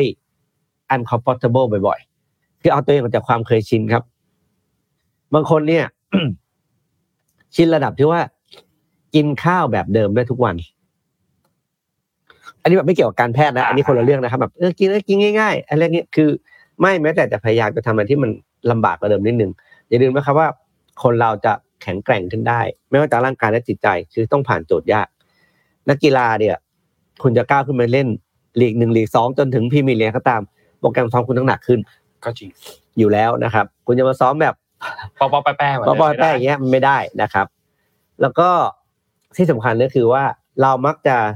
ไม่กล้าที่จะก้าวออกจากคอมฟอร์ทโซนเพราะเรากลัวล้มเหลว เรากลัวแบบทำแล้วไม่สำเร็จนู่นนี่นั่นนะเพราะพออยู่ในคอมฟอร์ทโซนคุณสำเร็จจนชินไงอืมพอจะก้าวออกคุณไม่กล้าเขาบอกว่าการกลัวเอ่อ ความล้มเหลวเนี่ยนะครับ คือสิ่งที่ทรงพลังที่สุดที่ทำร้ายจิตใจและความรู้สึกของเรา ที่จะทำให้เราเนี่ยไม่เป็นตัวของตัวเอง แล้วก็หลีกหายจากความสำเร็จสูงสุดที่เราสามารถเป็นได้ครับนะครับ เพราะฉะนั้นเนี่ยสิ่งเดียวที่จะเอาชนะความกลัวตรงนี้ได้หรืออ่านเอาเอาตัวเองมาจาก comfort ได้ comfort zone นี้ได้นะครับ ก็คือหันหน้าเข้าหามัน หาความไอ้ไอ้ไม่สะดวกสบายพวกเนี้ยครับ แล้วก็เดินขึ้นไปตรงนั้นแหละอืมอะไรที่รู้ว่าโอ้โหอันนี้มันจะทำให้เราเหนื่อยทำให้เราลำบากกว่าเดิมนะ เดินดุ่ยเข้าไปเลยครับ แล้วก็ชนเลยเพราะเป็นวิธีเดียว ไม่มีวิธีอื่น ต่อให้คุณอ่านหนังสือสิบเล่ม คุณฟังพอดแคสต์ทักพันตอนนะครับ แต่คุณไม่ทำคือจบ ก็จริงครับนะครับ อ่านะครับ แล้วก็สิ่งเขาข้อคิดท้ายๆเล่มที่เขาฝากไว้คือว่าชีวิตเราเนี่ย พี่ชอบประโยคนี้มากเลยนะครับเขาบอก life is too short to play it safe ชีวิตเราสั้นเกินกว่าจะอยู่ในพื้นที่ปลอดภัยตลอดเวลานะครับอืมอืมอืมเรามีชีวิตเพียงแค่ชีวิตเดียวนะครับ เพราะฉะนั้นเนี่ยเราทำไมเราถึงไม่ใช้ชีวิตเราให้เต็มที่เต็มศักยภาพของเราก็คือ live the most of it อะมคือแบบมีอะไรก็ลองใส่ไปให้เต็มที่ใส่ไปให้เต็มที่นะครับ เพราะสุดท้ายเนี่ยจะบอกว่าเราไม่ได้เป็นคนเดียวนะที่มีความรู้สึกว่าเป็น uncomfortable เลยแบบนี้ แต่นะครับ มีแค่ไม่กี่คนครับที่จะก้าวข้ามความปลอดโซนนี้ออกมาได้อืมนะครับดังนั้นเนี่ยให้กำลังใจตัวเองนะครับ แล้วก็เตือนตัวเองเสมอว่า life is meant to be lived นะครับ ก็คือเรามีชีวิตเพื่อใช้ชีวิตอะไม่ใช่มีชีวิตเพื่อให้อยู่แบบวัน แล้วก็เออสบายนี่ทุกอย่าง everything is in control อันเนี้ยนะครับบอกเลยว่า ใครที่ยึดมั่นในสไตล์ชีวิตคือ everything is in control เนี่ย คือไม่ใช่คุณไม่มีความสุขแล้วคนละเรื่องนะคุณอาจจะโอเคแหละ แต่คุณยังไม่เต็มศักยภาพของชีวิตที่คุณสามารถเป็นได้นะครับเพราะฉะนั้นเนี่ยจำประโยคที่เขาพูดไว้เลยนะครับ ก็คือ life is too short to play safe ครับนะครับอันนี้เป็นข้อคิดที่เอามาฝากกันในเจ็ดโมงครึ่งวันนี้นะครับจากหนังสือ The Comfort Zone นะครับโดย Kristen Butler นะครับเป็นหนังสือที่เอออ่านแล้วชอบว่ะเออถูกให้เจ๋งเจ๋งถูกจริตเจ๋งถูกจริตเออให้มันมีอีกเล่มหนึงเว้ยแต่ว่าครับอยากจะเอามาเล่า ชื่อหนังสือนะครับตึ๊ดอยู่ Comfort Zone ครับ ตื่นนี่คือตัว F ใช่ไหมครับ ใช่ครับ FU Comfort Zone FU โอ้โห สุดยอดจริงเห็นแล้วบอกแล้วว่าเฮ้ย แต่เราเลือกเรื่องนี้ก่อน เพราะว่าเรื่องนี้ดู soft กว่าแล้วเคยอ่านหนังสือเล่ม The Power Positivity ของคนคุณคริสเตนมาแล้วครับอะเจ็ดโมงครึ่งวันนี้ฝากไว้เท่านี้ครับ อ่า โอเคครับ ก็เป็นกำลังใจให้ครับสำหรับใครที่อยู่ใน comfort zone หรือกำลังจะต้องออกจาก comfort zone ก็สู้ๆครับอ่ามันจะยากสู้ๆต่อไปมันจะต้องยากครับหมายถึงว่ามันจะต้องยากอยู่แล้ว ใช่ใช่ อะพาไปดูต่อที่กัมพูชาครับว่าปัจจุบันตอนนี้เป็นอย่างไรบ้างนะครับ หลังจากที่เลือกตั้งกันเสร็จเรียบร้อยแล้วเนี่ยนะครับ ก็เอ่อล่าสุดเนี่ยนะครับสมเด็จคุณเซนก็ได้ประกาศลาออกจากตำแหน่ง เพื่อที่จะเปิดทางให้กับลูกชายของเขาก็คือคุณมาเน็ตเนี่ยนะครับในการขึ้นมาสืบทอดอำนาจต่อจากเขาหลังจากที่เขาเป็นเอ่ออยู่ในตำแหน่งสูงสุดของทางด้านกัมพูชาเนี่ยมาก็น่าจะสามสิบกว่าปีนะครับ คุณเซนนะครับอยู่สามสิบกว่าปีนะครับล่าสุดเมื่อวานเมื่อวานนี้ครับวันที่ 7 สิงหาคมเนี่ยก็มีรายงานบอกว่าพระบาทสมเด็จพระบรมนาถนโรดมศรีหมุนศรีหมุนีนะครับแห่งกัมพูชาเนี่ยนะครับ ก็มีการทรงโปรดเกล้าให้แต่งตั้งพลเอกคุณมาเน็ตเนี่ยนะครับ เป็นนายกรัฐมนตรีคนใหม่ของกัมพูชานะครับ ซึ่งก็อย่างที่ทุกคนพอจะคาดเดากันได้ ก็เป็นเหมือนการสืบทอดอำนาจต่อจากคุณเซนที่เป็น บิดาหรือเป็นพ่อเนี่ยแหละนะครับ ซึ่งก็มีการลงพระบรมพิไทยในพระราชกฤษฎีกาแต่งตั้งพลเน็ตเป็นนายกรัฐมนตรีเรียบร้อยแล้วภายใต้รัฐสภาชุดที่7เนี่ยนะครับตามที่ทางด้านของคุณเชนมีการทูลเกล้าเสนอชื่อไปนะครับ ซึ่งก็เป็นการยุติบทบาทของทางด้านคุณเชนอย่างสมบูรณ์นะครับ หลังจากที่อยู่ในอำนาจในกัมพูชาเนี่ยมาตั้งแต่ปี 1985 นะครับ คิดเป็นตัวเลขก็ 38 ปีนะครับ นนยังเป็นวุ้นอยู่เลยนะครับ ตอนนั้นยังอยู่ไหนก็ไม่รู้อยู่เลยนะครับแล้วก็เป็นหนึ่งในผู้นำที่ครองตำแหน่งยาวนานที่สุดในโลกนะครับแต่ทีนี้การแต่งตั้งผู้นำคนใหม่เนี่ยหลังจากที่มีแม้ว่าจะมีการโปรดเกล้าตรงนี้เรียบร้อยแล้วเนี่ยนะครับถัดมาเนี่ยก็ต้องมีการผ่านการอนุมัติจากรัฐสภาเสียก่อนนะครับซึ่งคาดว่าน่าจะมีการลงมติกันในช่วงปลายเดือนนี้แหละครับปลายเดือนสิงหาเนี่ยนะครับแต่อย่างไรก็ตามน่าจะไม่มีปัญหาครับเพราะว่าพรรค CPP ของคุณเซนเนี่ยก็ครองที่นั่งในสภาให้ปิดทายดีกว่าเขาเขามีทั้งหมด ในเก้าอี้เก้าอี้ของเขาอะมีร้อยี่สิบห้าที่นั่งพรรค CPP ของคุณเซนมีกี่เก้าอี้พี่ ประมาณร้อยสิบร้อยยี่สิบครับพี่ โอ้โหร้อยยี่สิบด้วยเหรอ อ๋อใช่ใช่ใช่เพราะว่าเลือกตั้งที่กัมพูชาครั้งล่าสุดนะครับ ครับ ก่อนมาเลือกตั้งสองวันครับนะครับ มีการตัดสิทธิ์พักอันดับพรรคคู่แข่งพรรคคู่แข่งอันดับหนึ่งตัดสิทธิ์ทางอะไรตัดสิทธิ์จากการเลือกตั้งครับแล้วก็เลยกลายเป็นว่าคนที่จะมาแชร์ เก้าอี้ในในในสภาเนี่ย หายไปเลยก็เลยเหลือแต่เนี้ยพัก ตึ๊ดตึ๊ดก็เลยเหลือแต่ได้มาสี่อันห้าที่นั่งห้าที่นั่งก็ก็สุดยอดก็ก็ร้อยยี่สิบนะครับเรียกได้ว่าครองเสียงครองเสียงเกือบจะทั้งหมดของในสภาอย่างชัดเจนนะครับเพราะฉะนั้นการจะจัดตั้งนายกการจะได้รับการโหวตเนี่ยก็ไม่ไม่น่าจะมีปัญหาอะไรนะครับน่าจะผ่านไปได้นะครับสำหรับทางด้านของคุณบาเน็ตที่เป็นลูกชายของคุณเซนนะครับอายุ 45 ปีนะครับก็ต้องบอกว่าประวัติก็คือรับราชการในกองทัพของกัมพูชา แล้วก็ถูก คาดหมายว่าจะเป็นผู้สืบทอดตำแหน่งจากคุณเซนเนี่ยในช่วงไม่กี่ปีที่ผ่านมานะครับ ซึ่งก็ประวัติก็ค่อนข้างชัดเจนครับมีการศึกษาต่างๆ แล้วก็มีความเกี่ยวข้องกับทางด้านของกองทัพนะครับ แล้วก็มีการศึกษาที่ต้องบอกว่าน่าสนใจนะครับ ส่วนนักวิชาการเองก็มีการจบปริญญาโทจากเศรษฐศาสตร์มหาวิทยาลัยนิวยอร์กหรือ NYU นะครับแล้วก็ปริญญาเอกจากด้านเศรษฐศาสตร์จากมหาวิทยาลัยบริสตอลด้วยนะครับ ซึ่งก็ ณปัจจุบันตอนนี้แม้ว่าจะมีการสละเก้าอี้ไปแล้วเนี่ยนะครับแต่ก็ต้องบอกว่าก็ยังไม่ได้ออกจากเส้นทางการเมืองอย่างชัดเจนแหละครับสำหรับทางด้านของคุณเซนเพราะว่าตัวเขาเองก็ยังเป็นหัวหน้าพรรค CPP อยู่นะครับก็ยังมีตำแหน่งเป็นนักวิเคราะห์พูดง่ายก็คือเหมือนอาจจะถอยออกมาจากเก้าอี้ผู้นำแต่ว่าเหมือนมาเป็นคนเหมือนเป็น manager แทนและเป็นคนคุมเกมแทนหรือเปล่า อันนี้ก็ก็ก็เป็นสิ่งที่ต้องจับตามองกันต่อไปนะครับ แต่ว่าอย่างไรก็ตามก็ ทุกคนก็ทราบดีครับการเมืองของนี่กัมพูชา มีการกำจัดคู่แข่งทางการเมืองอะไรต่างๆในช่วงที่ผ่านมาอย่างที่พี่ปิ๊กพูดถึงเมื่อกี้ก็ก็ค่อนข้างค่อนข้างจะจะชัดเจนเหมือนกันนะครับ ซึ่งเอ่อคุณมาเน็ตเนี่ยไม่ค่อยออกสื่อสักเท่าไหร่นะครับหมายถึงว่าเวลาออกมาเอ่อแสดงวิสัยทัศน์ต่างๆเนี่ยไม่ไม่ไม่ค่อยสักเท่าไหร่ส่วนใหญ่จะเป็นคุณเซนซะมากกว่านะครับในช่วงเวลาที่ผ่านมาแต่หลังจากที่เอ่อพอถ้าได้ทุกอย่างตำแหน่งนายกมาแล้วเนี่ย ก็อาจจะต้องมีมีส่วนร่วมการแสดงวิสัยทัศน์อะไรมากขึ้นหรือเปล่านะครับ อันนี้ก็เป็น question mark ที่ก็ต้องติดตามกันต่อไปว่าจะเป็นอย่างไรนะครับอะประมาณนี้ครับสำหรับข่าวนี้ครับ น่าสนใจมาก เพราะว่าประเด็นที่ที่น้องพูดเมื่อกี้คือ คุณนุนเซนเนี่ย แม้จะไม่ได้ลงตำแหน่งแล้วเนี่ย แต่จะไปอยู่เบื้องหลังหรือเปล่าหรือว่ายังเป็นเป็นอันแน่ๆแหละก็คงต้องเป็นอะไรที่คอยให้คำแนะนำครับอยู่แล้วนะครับ เพราะว่า ตัวลูกชายเนี่ย ก็ไม่ได้ดำรงตำแหน่งอะไรทางการเมืองมาก่อน อ่าใช่ใช่ก็น่าจะอยู่ในกองทัพเป็นเดียวแต่ไม่ได้อยู่ในการเมืองอ่านะครับ ไม่ได้ไม่ได้อยู่ในอ่าคณะรัฐบาลหรือว่ามีส่วนร่วมในการบริหารประเทศนะครับ เพราะฉะนั้นเนี่ยน่าสนใจมากว่า การวางมือจริง ๆ แล้วเนี่ย วางจริงหรือเปล่านะครับ แล้วก็วางระดับไหนด้วย ครับมาถึงคิดถึงกลับมาถึง quote จากหนังเรื่องออปเปนไฮเมอร์หนึ่งซึ่งเป็น quote ที่ชอบมากส่งรูปไปแล้วเป็น quote ที่ลูอิสสตรอสพูดแล้วลูอิสสตรอสเนี่ยแสดงโดยโรเบิร์ตดาวนี่จูเนียร์โรเบิร์ตดาวนี่จูเนียร์นะครับ ก็คือเขาบอกว่า a major seeks the sun and get eaten power stays in the shadows นะครับ ก็คือมือสมัครเล่นเนี่ย จะเป็นพวกหิวแสงแล้วสุดท้ายก็จะถูกแสงเนี่ย เผาไหม้แล้วก็กินไป แต่คนที่มีอำนาจที่แท้จริงจะอยู่ในเงามืดเสมอ อืม ใช้ได้กับทุกที่นะครับ ใช้ได้กับทุกที่นะครับทุกการทุกแผนกทุกประเทศ รวมถึงประเทศไทยด้วยนะครับใช้ได้กับเอารูปนี้ขึ้นมาฝากส่งรูปไปแล้วเอารูปขึ้นมานะพี่บิ๊กพี่บิ๊กดูหรือยังออฟเพนไฮเมอร์เรียบร้อยแล้วอ่านอ่านเราดูอ่านอย่างเดียวเจ็ดสิบสี่หน้า A4 ที่มีพี่ที่มีเขาวิเคราะห์กันไว้เนี่ยนะครับ ก็คือ ต้องแบบหาแบบวันที่แบบมีสมาธิสุดๆอะอ่าแล้วก็แบบไปไปดูแต่ว่าได้แต่อ่าน แล้วก็เออยังไม่ได้มีจังหวะเข้าไปดูในโรงใช่ไหมพี่ แนะนำแนะนำสามชั่วโมงใช่ไหมสามชั่วโมง เข้าห้องสุดๆจริงเข้าห้องน้ำกันดีดีๆวางวางแผนกินกินน้ำกินท่ากันดีๆไม่งั้นอาจจะเป็นคือๆคือดีจริงๆนะครับช่วงนี้น่าจะยังมีในโรง IMAX อยู่นะครับอ่าเพราะ IMAX ไม่น่ามีโรคน่าไม่น่ามีเรื่องอื่นเข้าใช่น่าจะมีใน IMAX อยู่ก็ที่พารากอนที่เป็น IMAX Laser เองก็ยอดเยี่ยมมาก คุ้มค่าครับ คุ้มค่าคุ้มค่าใช่ไหมอ่าสำหรับเป็นแฮมเมอร์สามชั่วโมงจุใจมากนะครับ ใครไม่ได้ดูก็ ฝากให้ไปดูครับ ฝากให้ไปดูอ่า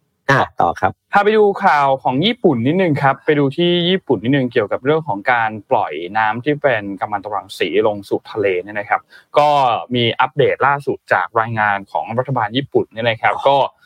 ในช่วงปลายเดือนนี้ปลายเดือนสิงหาคมเนี่ยนะครับ จะมีการปล่อยน้ำที่ปนเปื้อนกัมมันตรังสีที่ต้องบอกว่าได้รับการบำบัดแล้วเนี่ยนะครับ ลงสู่ทะเลเร็วที่สุดจะเกิดขึ้นปลายเดือนนี้นะครับ ซึ่งสื่อต่างประเทศเองก็มีการรายงานอ้างอิงจากแหล่งข่าวภายในรัฐบาลญี่ปุ่นถึง แผนการปล่อยน้ำปนเปื้อนกัมมันตรังสี จากระบบทำความเย็นของตาปฏิกรณ์โรงไฟฟ้านิวเคลียร์ฟุกุชิมะเนี่ยนะครับซึ่งก็ได้รับความเสียหายจากสึนามิในปี 2011 นะครับแล้วก็จะมีการปล่อยลงไปสู่มหาสมุทรแปซิฟิกในช่วงปลายเดือนสิงหาจนถึงช่วงต้นเดือนกันยายนนี้นะครับ ซึ่งต้องบอกว่าในเหตุการณ์ครั้งนั้นเนี่ยที่มีทั้งแผ่นดินไหวแล้วก็มีทั้งสึนามิเนี่ยนะครับมีการสร้างความเสียหายค่อนข้างเยอะกับโรงไฟฟ้าพลังงานนิวเคลียร์แห่งนี้นะครับทำให้แกนปฏิกรณ์นิวเคลียร์เนี่ยเกิดความร้อนสูง แล้วก็ เกิดการปนเปื้อนของสารกัมมันตรังสีที่อยู่ในน้ำที่มีการใช้ในโรงไฟฟ้าเนี่ยนะครับ เพราะฉะนั้นพอเวลาผ่านไปทางโรงไฟฟ้าก็จำเป็นที่จะต้องสูบทางด้านน้ำใหม่เนี่ยเข้าไปเพื่อที่จะทำให้เครื่องปฏิกรณ์นิวเคลียร์เนี่ยมันเย็นลง แต่ก็แน่นอนครับทำให้เกิดการปนเปื้อนของอน้ำบริเวณรอบโรงไฟฟ้านะครับ ก็เลยมีการสร้างแทงน้ำขึ้นมา เพื่อที่จะกักเก็บตัวน้ำอันเนี้ยให้เรียบร้อย แล้วหลังจากนั้นก็มีกระบวนการการบำบัด เพื่อที่จะปล่อยสู่แหล่งน้ำออกไปนะครับแม้ว่าในปัจจุบันตอนนี้เนี่ยอย่างที่บอกครับน้ำที่ปนเปื้อนกัมมันตรังสีต่างๆเนี่ยจะถูกบำบัดก่อนที่ลงสู่ท้องทะเลนะครับแต่ก็มีการแล้วก็มีการยืนยันจากรายงานของพลังงานประมูลระหว่างประเทศหรือว่า IAEA เนี่ยนะครับก็บอกว่าเป็นไปตามมาตรฐานความปลอดภัยระดับโลกนะครับแต่แน่นอนแหละชาวประมงคนที่อยู่ในพื้นที่โดยเฉพาะหรือว่าประเทศรอบข้างตรงนั้นเนี่ยก็ กังวลเหมือนกันว่ามันอาจจะส่งผลกระทบต่อ ไม่ว่าจะเป็นอาหารหรือเปล่าในพื้นที่ตรงนั้นนะครับ โดยเฉพาะอย่างยิ่งก็มันก็จะยาวต่อมาถึงมนุษย์ด้วยนะครับ จีนเองก็เป็นหนึ่งในประเทศที่ออกมาคัดค้านนะครับ ทางด้านนายกรัฐมนตรีของฟูมิโอคิชิดะของญี่ปุ่นนะครับก็มีการนำแผนอันนี้เข้าไปหารือกับทางด้านของโจไบเดนประธานาธิบดีของสหรัฐ แล้วก็ไปหารือกับยุนซอกยอลประธานาธิบดีของเกาหลีใต้เนี่ยนะครับในการประชุมไตรภาคีที่สหรัฐที่จะเกิดขึ้นในสัปดาห์หน้า หลังจากนั้นก็จะมาตัดสินใจกันอีกทีหนึ่งว่าจะปล่อยน้ำลงสู่ทะเลเมื่อไหร่นะครับ แต่อย่างไรก็ตามก็มีความเป็นไปได้เหมือนกันว่าแผนอาจจะถูกเลื่อนออกไป คือไม่ใช่ช่วงปลายเดือนนี้นะครับ เพราะว่าญี่ปุ่นเนี่ยมีโอกาสที่จะมีการหารือกับจีนนอกรอบเหมือนกันในระหว่างการประชุมอาเซียนที่จะเกิดขึ้นที่อินโดนีเซียนะครับ แล้วก็มีการประชุม G20 ที่จะเกิดขึ้นที่อินเดีย ซึ่งการประชุมนี้จะเกิดขึ้นในช่วง ต้นเดือนกันยายนที่จะมาถึงนี้นะครับ เพราะฉะนั้นก็ยังยังมีโอกาสอยู่ที่จะมีการพูดคุยกันระหว่างทางด้านของจีน แล้วก็ญี่ปุ่นในประเด็นเกี่ยวกับเรื่องของการปล่อยน้ำที่เป็นน้ำที่มีมีเอ่อปนเปื้อนกัมมันตรังสี แม้ว่าจะมีการบำบัดแล้วก็ตามเนี่ยนะครับ ก็จะมีการพูดคุยกับจีนอยู่ รวมถึงจะมีการพูดคุยกับสหรัฐแล้วก็เกาหลีใต้ด้วยนะครับ นี่ก็เป็นอัปเดตข่าวล่าสุดเกี่ยวกับเรื่องนี้เราก็คุยกันมาพอสมควรนะเกี่ยวกับเกี่ยวกับเรื่องของการปล่อยน้ำของทางด้านญี่ปุ่นเนี่ยนะครับ นี่เขายังดีนะเขายังออกมาคุยกับว่าเขาจะปล่อย ครับ ไม่ใช่ปล่อยแล้วค่อยมาบอก ก็คือก็ผมจำว่า อันนี้ก็คือตอนที่เห็นข่าวตั้งแต่ครั้งแรกที่มาเล่าก่อนก็คือ ในใจก็ยังคิดว่าทางญี่ปุ่นเองเนี่ย ก็สองจิตสองใจเหมือนกันนะอืมไม่งั้นเนี่ยจะไม่เอามาบอกก่อนหรอกว่า เดี๋ยวเราจะปล่อยนะครับมันเหมือนมันเหมือนการเขาเรียกว่าซาวเสียงประชาคมโลกว่า คิดยังไงกับเรื่องนี้ แต่จริงโดยในใจแต่คิดยังไงเขาคงปล่อยแหละครับไม่งั้นคงไม่มาแถลงหรอกแต่ว่า ถ้าระดับการต่อต้านหรือไม่เห็นด้วยเนี่ย มันใหญ่ระดับหนึ่งเขาอาจจะต้องหาทางอื่น แต่ปัจจุบันนี้คือยังโอเคก็เลยคิดว่า ปล่อยได้ครับอย่างเงี้ยนะครับ นั่นแหละครับนั่นแหละครับแต่ด้วยมาตรฐานญี่ปุ่นอย่างที่พี่เคยพูดว่าด้วยมาตรฐานของญี่ปุ่นพี่เชื่อว่าเขาต้องศึกษามาดีแล้วว่ามันปลอดภัย อ่าใช่ถึงจะแล้วก็ปล่อยก็มีมาตรฐานจาก IAEA ด้วยที่เป็นด้วยเกี่ยวกับเรื่องด้วยประเทศนี้ อ่าใช่ใช่ใช่ด้วยมาตรฐานของประเทศบอกว่า ใช้ได้คือแปลว่าดีมากครับ ของบ้านบางประเทศ ครับบอกว่าดีมากยังใช้ไม่ได้เลยครับผมนะครับเออเพราะฉะนั้นเนี่ยเรามาตรฐานของการยึดมั่นในตัว standard เนี่ย มันต่างกันจริงๆคืออย่างเป็นพี่พี่เคยทำงานร่วมกับบริษัทญี่ปุ่นยอมรับเลยว่าโหดมากมาตรฐานก็คือเขาไม่มีเขาไม่คอมพลมไกับเรื่องคุณภาพจริงๆนะครับ ครับ สไตล์ว่าเสียเงินไม่ว่าเสียหน้าไม่ได้อะนี่คือคนญี่ปุ่นจริง ๆ คือจะจ่ายเงินเพิ่มเท่าไหร่ก็ยอมเพื่อให้รักษาระดับคุณภาพที่เขาคอมมิตไว้กับผู้บริโภค ครับคืออยู่ตรงนั้นจริงๆนะครับอืมอ่าพาไปดูเรื่องที่ญี่ปุ่นอีกอันหนึ่งเชื่อว่าหลายคนกำลังจะเตรียมตัวไปเที่ยวญี่ปุ่น แล้วอาจจะช็อกได้กับข่าวนี้นะครับคือมันต้องปรับตัวนิดนึงแหละว่าชีวิตนะมันต้องเดินหน้าต่อเวลาเราไปญี่ปุ่นเวลาไปขึ้นอ่ารถไฟใต้ดิน JR อะไรต่างๆเนี่ยนะครับ เราหรือแม้กระทั่งการซื้อของตามร้านสะดวกซื้อและทุกที่เนี่ย เราจะคุ้นเคยกับบัตรซุยกะอ่าใช่หรือแม้กระทั่งบางคนก็เป็นพาสโมครับ แล้วแต่ค่ายว่าคุณจะชอบอ่าค่ายเนี่ไหนยรูปนกนะเพคนรับกวินเนี่ยคุณเลยล่าสุดนะครับก็ เนื่องจากตัว IC หรือเจ้าชิปเนี่ยมันขาด ทั่วโลกครับ ส่งผลให้ทางญี่ปุ่นนะครับทางเจทาง JR เนี่ยนะครับ ประกาศหยุดขายทั้งสองบัตรนี้ แบบไม่มีกำหนดอืมคือคือเพิ่งไปมาพี่เพิ่งกลับมาเลยนี่ แล้วก็หยุดขายไปสองวันคือหยุดขายวันที่สองสิงหาคมที่ผ่านมานะครับ ก็ทางญี่ปุ่นประกาศหยุดขายบัตร หยุดขายบัตรใหม่นะครับ ซูริกาแล้วก็พาสโมทั้งสองอันนะครับ แบบไม่มีกำหนดและสาเหตุก็คืออย่างที่บอกคือตัวชิปมันขาด ทีนี้ประเด็นก็คือจะทำไงล่ะ อ่าอันนี้ดูดีนะครับ คนที่จะไป คนที่ไปญี่ปุ่นนะครับ ต้องไปซื้อซุยกะแบบเขาเรียกว่า travel pass ครับบัตรใหม่เนี่ย จะอยู่ได้หนึ่งเดือนหรือยี่สิบแปดวันอ่านะครับ แล้วก็คุณจะไปเติมเงินอะไรเท่าไหร่ก็ว่าไปนะครับอาจจะซื้อแบบ unlimit อะไรก็ว่าไป แล้วก็ยี่สิบแปดวันนั้นบัตรนั้นจะมันจะดูดกลับเข้าไปเลยมันก็ไม่คืนคุณเลยเพราะเขาจะมารีไซเคิลนะครับ คือพอพอมันเกิดประมาณที่ยี่สิบเก้าอะพอคุณไปเสียปุ๊บมันไม่คืนคุณแล้วครับอ่าแล้วคุณไปแตะอะไรเงี้ยแล้ว มันจะใช้ไม่ได้แล้วเขาก็จะขอเก็บคืนนะครับ บัตรที่ยังมีอยู่แล้วยังใช้ได้อยู่ แต่ไม่มีขายบัตรใหม่แล้วนะครับ เพราะฉะนั้นเนี่ยอ่าคนที่ไปเนี่ยอ่าต้องไปซื้อสิ่งที่เรียกว่าเป็น28 days Pasmo passport card นะครับ ซึ่งยังจำหน่ายอยู่ที่สนามบินนาริตะฮาเนดะ แล้วก็สถานรถไฟหลักๆ ของของโตเกียวทุกที่นะครับไม่เป็นชินจูกุอุเอโนอะไรพวกเนี้ยคุณหาซื้อได้หมด ตอนนี้เป็นบัตรเป็นรูป Hello Kitty อ่านะครับซึ่งพี่เห็นคือคือซื้อก็ก็ไม่รู้จะซื้อทำไมเพราะมันอยู่แค่ยี่สิบแปดวันครับหลังจากนั้นมันก็จะใช้ไม่ได้แล้วนะครับ แล้วก็โดยขั้นต่ำนะครับ บัตรนี้จะอยู่ได้ประมาณสิบขึ้นได้สิบห้าครั้ง ขั้นต่ำซื้อขึ้นหนึ่งพันหนึ่งพันเยนอือหือ ถ้าจำไม่ผิดนะพี่ดูเพราะพี่ไม่ได้ซื้อพี่เห็นป้ายเพราะก็ไม่ไปยืนอ่านข่าวอยู่อะไรอย่างเงี้ยนะครับ เพราะฉะนั้นเนี่ยใครจะไปก็เตรียมตัวให้ดีความเคยชินของเราจะหายไปอย่างหนึ่อ่างใช่ใช่ใช่อใช่ย่างน้อยการซื้อของในซูเปอร์แทนที่เราทุกเราจะไม่อยากใช้เหรียญเพราะเราใช้บัตรเนี้ยก็ต้องเตรียมบัตร travel card ต่างๆ ไป เพราะว่าใช้ได้หมดอ่าใช่เดี๋เดี๋ยยววนี้เดี๋ยวนี้ทราเวลการ์ก็เยอะจะเป็นธนาคารอะไรก็ตามใช้ได้หมดนะคครัรับบเพราะฉะนั้นเนี่ยอาจจะต้องปรับตัวกันนิดนึงสำหรับคนที่ไปเที่ยว แล้วก็คนที่มีบัตรเดิมอยู่แล้ว เงินไม่ได้หายนะครับครับไปถึงก็ยังใช้ยังชาร์จเงินเข้าไปเพิ่มได้ปกติ ครับนะครับ แต่ว่า เออเนอะไอชิปขาดเนี่ยมันไปถึงทุกวงการจริงทุกวงการจริงๆแม้กระทั่งไอบัตรแบบเนี้ยนะครับ ไปไปทั่วไปหมดเลพูดยถึงไอบัตรแบบนี้แล้วก็เศร้านะครับบัตรแมงมุมเราอะไรถึงไหนแล้ววะโดนอ๋อพูดถึงเรื่องนี้อยากจะเซิร์ชหาให้เลยว่าบัตรไหนคือจะเป็นยังไงบ้างอาบัตรเนี่ยจริงๆคุณไปแต่คุณใช้ได้ยังยังนึกไม่ออกว่ามีร้านไหนในญี่ปุ่นที่ใช้บัตรซุยกะไม่ได้อะครับ นะนึกไม่ออกเลยนะครับ ร้านอาหารร้านกาแฟ ร้านสะดวกซื้อขึ้นรถไฟทุกอัน แม้กระทั่งคุณจะนั่งรถไฟไปสนามบินก็ใช้ไอ้นี้ได้ ครับ แต่ถ้าถ้าคุณไปไอ้พวก city city line นะคุณก็ไปตึ๊กตึ๊กไปเรื่อยๆถ้าคุณไม่ได้ซื้อแบบอะไรที่เป็นแบบบัตร Airport Express อะไรพวกเนี้ยบัตรแมงมุมเราถึงไหนแล้วครับเออเดี๋ยวนะลงกำลังหาไปก่อนไปเอาหาข่าวอะหาไป อะอ๋ออันนี้นี่นี่อะเหมือนเขาจะยกเลิกละ ยกเลิกแล้ว เหมือนจะไม่ทำละบอกแล้วว่าเซฟได้ไปเท่าไหร่เนี่ยบอกว่าเดี๋ยวนะเหมือนเขาจะไม่ Travel Card ที่มีอ่ามีมีคุณผู้ชมถามว่า Travel Card ใช้ได้หลายที่ไหม ถ้ามีตาวีซ่าใช้ได้หมดครับ ครับก็บัตร Travel Card ของเราส่วนใหญ่นะไม่ว่าจะเป็นของ SCB แล้วก็ของธนาคารอื่น ๆ เนี่ย จะมี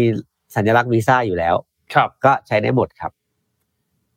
ต้องห่วงเข้าเข้าใจว่า แล้วไม่มีขั้นต่ำด้วยนะ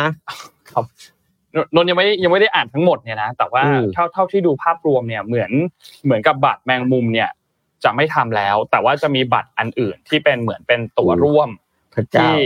ที่ใช้จ่ายรวมทั้งหมดได้ ซึ่งโนว่าในความหมายมันก็คือเหมือนบาทแมงมุมนั่นแหละ แต่ว่าเปลี่ยนชื่อใหม่าจจะเป็นเปแต่ลี่งยนตัวชื่อใหใหม่ม่แต่งตัวใหม่ แต่เราใช้เป็นตั๋วร่วมอันอันอื่นแทนเอ้ยเอารูปขึ้นได้ไหมอะอ๋อมีสัญลักษณ์เอาเวฟมีสัญลักษณ์เวฟใช่ใช่มีสัญลักษณ์เวฟครับก็คือ ใช้แตะได้เดี๋ยวเดี๋ยวเดี๋ยวแล้ว แล้วมีวีซ่าไหมอะไม่มีวีซ่าไม่มีไม่ไม่มีมาสเตอร์ไม่มีขวาล่างคือรูปอะไรพร้อมครับเป็นพร้อมเพเอาย์พร้อมเพย์ทำไมไม่ทำให้เป็นอินเตอร์หน่อยอะนั่นน่ะสิครับใช้วีซ่งวีซ่าเลยได้ไหมทีเดียวอะไรแต่ว่าเงี้ยเดี๋ยวนี้เดี๋ยวนี้เวลาเราแตะบัตรเข้าก็ก็ใช้บัตรเครดิตได้ MRT เนี่ยใช้เอ็มอาทีได้ใช้วีแต่ซ่าว่า ได้ BTS เนี่ยยังไม่ได้ ครับเมื่อไหร่เขาจะได้ครับเมื่อไหร่ควรจะได้ควรจะได้ควรจะใช่ได้เพราะตอนแบบตอนไปเที่ยวอะอยังสิงคโปร์อย่างเงี้ยเราก็ใช้บัตรเออแตะไปเลยขึ้นรถเมย์ขึ้นอะไรก็ใช้มนุษย์เราจะสามารถพกได้สักกี่บัตรใช่ครับนั่นแหละครับ ในแต่ละวัน เหนื่อยนะครับ สิ่งที่ชอบที่สุดเลยคือที่ที่ญี่ปุ่นนะครับ ก็คือไอ้ไอ้เจ้าซุยกะเมื่อกี้มันสามารถเข้าไปอยู่เป็นแอปอยู่ในมือถือเลยนะถูกไหมแล้วเงินก็อยู่ในเนี้ยแต่คเรารับ ไม่ได้คนญี่ปุ่นเราก็ใช้ไม่ได้ คือเห็นเวลาเขาชาร์จการ์ดปะเราก็เอาการ์ดวางใช่ไหมครับอันนี้ไม่ได้เอาโทรศัพท์ไปวางเลยโอ้เท่เท่เอออันนี้เอออยากใช้อะไรแบบเนี้ยที่เอาโทรศัพท์ไปแตะได้เลยอะไรอย่างเงี้ยมันเท่อะอะแล้วมันก็สะดวกด้วยแล้วมันก็สะดวกด้วยจริงๆอะไปดู Morning Talk กันหน่อยครับ ปิดท้ายอะเดี๋ยวกัเดี๋ยนครับวมีข่าวท่านท่านเอ่อนายกสมาคมข่าวสมาคมฟุตบอลนิดนึงอ๋ออะนิโอดเคนึงได้ครับ มี quote of the week ของล่าสุดนะครับ ของสมาคมฟุตบอลแห่งประเทศไทยนะครับ ซึ่งอันนี้ก็เป็นการสะท้อนให้เห็นถึงทิศทางและก็อนาคตของสมาคมฟุตบอลอย่างชัดเจนอย่างชัดเจนนะครับอะรูปขึ้นมา นะครับสัปดาห์ล่าสุดเนี่ยเอ่อท่านนายกสมาคมฟุตบอลแห่งประเทศไทยนะครับคุณครับสมยศอุ้มผันม่วงนะครับ ได้ออกมามีโค้ดออกมาอันหนึ่งนะครับ ซึ่งเอารูปเธอเอารูปขึ้นมาหน่อย แล้วก็มีหลายสำนักข่าวเนี่ย พูดบอกว่า เราเป็นนายกสมาคม ซึ่งหมายถึงตัวท่านเองนะครับ ไม่ใช่โค้ดเพราะฉะนั้นผมจะชัดเจนนะครับว่าไม่ใช่ปัดความรับผิดชอบ เรื่องผลงานของทีมนะครับ เอาแค่เรื่องหาเงินสนับสนุนทีมชาติไทยเนี่ยผมก็จะตายตืดๆอยู่แล้ว ครับเนี่ยผลงานไม่ดีแต่ผลงานทีมชาติไทยไม่ดี ไปด่าโค้ดนู่น อืม แต่ไม่ใช่มาที่ตัวผมนะครับเพราะผมเนี่ยแค่หาเงินก็เหนื่อยจะแย่อยู่แล้ว นี่นะครับ เนี่ยก็ลองดูนะครับ ว่าอ่าคือคุณสมยศเนี่ยต้องบอกว่าอยู่ในประเด็นที่โดนเรียกร้องให้ลาออกมาหลายรอบมาก ใช่ นี่จริงๆเขาก็มีเขาก็มาพูดพูดอ่าพูดเหมือนกันนะเขาบอกว่า เรื่องการกินอยู่หลับนอนเนี่ยเออคือหน้าที่ของสมาคมอ่าครับ แต่ผลการแข่งขันเนี่ยไม่ใช่ เพราะอืมโค้ชเนี่ย ผมก็ไม่ใช่คนเลือกอ่าโค้ชจะเล่นระบบไหนผมก็ไม่รู้ แล้วจะมาบอกให้ผม แล้วจะมาบอกผมให้ทำอย่างไรพอผมไปบอกพอผมโทรไปบอกเล่นไม่ดี โค้ชก็คงจะบอกว่า แล้วแล้วมายุ่งอะไรนะครับ แต่จริงๆเขาเขาเขาเขาใช้คำว่าสอเสือใส่ใส่รองเท้าเออนะเอครัอบเออเพราะเราดูเพราะเราก็ดูบอลเป็นคิดว่าบางคนไม่ควรจะเล่นแต่ได้เล่น ซึ่งเราก็ต้องทำใจ เราเป็นนายกสมาคม ไม่ใช่โค้ชเดี๋ยวเขาถามอบรมซีไลเส้นจบหรือยัง เพราะฉะนั้นผมจะชัดเจนนะครับ ไม่ใช่ปัดความรับผิดชอบ แต่ไม่ใช่หน้าที่จะรับผิดชอบ เอาแค่เรื่องเงินสนับสนุนทีมชาติไทยผมก็จะตายตายตืดๆแล้วนั่นหะอยู่แล้วนะครับ นั่นแหละครับนี่ก็ก็ก็เป็นตามนั้นนะครับ ที่ที่ทุกท่านเห็น คือ ตอนที่เห็นอันเนี้ย เห็นตอนอยู่อยู่อยู่ต่างประเทศพอดีเห็นมีโค้ดเนี่ยขึ้นมา ก็แบบเฮ้ยบ้านเราเนี่ย เต็มไปด้วย เอ่อพี่พิมพ์ไปแล้วคอมเมนต์แล้วแหละก็คือ คนที่เป็นผู้นำแต่ คนที่ไม่มีความเป็นผู้นำแต่มีอำนาจเยอะมากเลยนะคือคนที่จะเป็นผู้นำที่ดีเขาจะไม่มีอาการแบบนี้หนึ่งนะครับ คือไม่ไรมันโทษลูกทีมผมด้วยผมไม่เกี่ยว ผมแค่หาทุนก็จะแย่อยู่แล้ว ถ้าเป็นนายกสมาคมแล้วมีหน้าที่แค่หาทุนเลยครับ เดี๋ยวเดี๋ยวประชาชนก็ทำคราวฟันดิ้งได้ไม่เป็นไร ครับ ผม เชื่อว่าคนไทยบริจาคให้นักเตะทีมชาติคนละร้อยบาทเนี่ยก็น่าจะมากกว่าที่นายกสมาคมหาคนเดียวทั้งปี เชื่อว่าคนไทยเสียเงินได้คนละร้อยบาท ครับ เพื่อเพื่อเพื่อให้ผลงานของทีมชาติไทยเพราะว่าทีมชาติเราชนะเราก็มีความสุขถูกป่ะอะจริงครับนะครับ ซึ่งอันนี้มันเป็นที่มาของข่าวต่อมาที่ที่จะที่เล่าให้ฟังก็คือ มีข่าวครับมีข่าวดุนว่ามาดามแป้งอื้อหือจะลงรับสมัครนายกสมาคมเหรอครับนายกสมาคมรอบหน้าด้วยอ่าเห็นนะครับว่าเอ่อคุณนวลพันธ์เนี่ย ต้องบอกว่าผลงานเนี้คือไม่ต้องพูดถึงครับพาทีมฟุตบอลหญิงของเราไปบอลโลกมาแล้วอืมชนะด้วยนะครับ ก็คือมีชนะมีชนะเป็นบางแมตช์คือไม่ได้เข้ารอบไม่ไม่แต่ว่าก็ยังมีชนะเลยนะก็คือ แล้วก็ใจเนี่ยคือเกินร้อยอยู่แล้วครับ แล้วก็ปัจจุบันก็เป็นเจ้าของสโมสรการท่าเรือประเทศไทยครับใช่ไหมครับ แล้วก็นี่คนที่ได้ใจจริงอ่าๆใช่นะคนที่ได้ใจจริงๆเป็นหญิงเหล็กคนหนึ่งครับ คือถ้าถามผมเนี่ยผมก็อยากให้มาดามแป้งนะก็ก็น่าก็น่าสนใจนะครับ คือแบบไม่ลังเลเลยคืออยากให้มาดามแป้งมาทำทีมฟุตบอลทีมชาติไทย ล่าสุดเนี่ยก็เป็นคุณปิยพงศ์ผิวอ่อนเขาออกมาโอ้โหตอนนี้คือคุณสมยศนี่ศึกรอบด้านเลยนะครับคุณสมยศนี่คือศึกรอบด้านมากๆนะครับ ก็นั่นแหละครับผลงานที่ผ่านมาเป็น เป็นตัวบอกเลยว่าท่านควรจะอยู่ในตำแหน่งต่อไปหรือไม่เขาเลือกกันปีหน้าเนี่ยใช่ไหมครับใช่ครับปีแต่ว่าเขามาปีหน้าตัดสินคือตอนนี้ไงทีมชาติไทยรอบคัดฟุตบอลโลกรอบคัดเลือกครับนะครับ ซึ่งไทยเนี่ยอยู่สายที่มีสิงคโปร์มีจีนครับแล้วอะไรอีกันจำไม่ได้ละทางทางตะวันออกกลางประเทศหนึ่งที่จำไม่ได้นะครับ แต่ว่าใช่มีมีมีจีนแน่นอนครับนะครับ ไม่ใช่ยากไม่ไม่ไม่ใช่ง่ายนะครับ จีนเออนะครับ เพราะเขาก็มีไชน่าลีกมีอะไรเขาเขาก็พัฒนามาระดับหนึ่งเหมือนกันครับ อะกลับมามอร์นิ่งทอล์ครับอ่าอะหมอดูมันของสรุปเลือกเลือกกันเนี่ยกุมภาปีหน้าเช็คให้ละกุมภาปีหน้ากุมภาปีโอ้หน้ายมีหกเดือนเล็กนายกสมาคมฟุตบอลกุมภาปีหน้ากุมภาปีหน้าอะดูบอลลิงท้องหน่อยครับขอดูคอมเมนต์ขึ้นมาหน่อยฮะว่าที่เราพูดถึงเรื่องของการที่คิดว่าพรรคก้าวไกลควรจะโหวตให้